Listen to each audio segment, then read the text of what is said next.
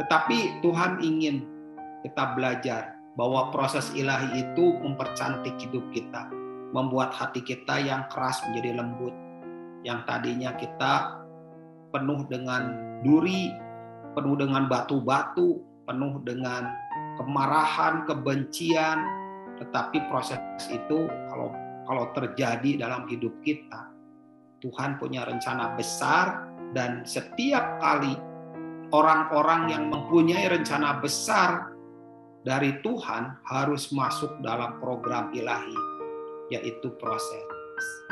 Siapa di sini yang menyediakan diri untuk mengalami proses ilahi, maka orang itu akan mengalami progres Tuhan. Tapi kalau kita selalu menghindar, selalu menyalahkan, selalu mencari tempat untuk bersembunyi, maka kita akan mengalami kemunduran.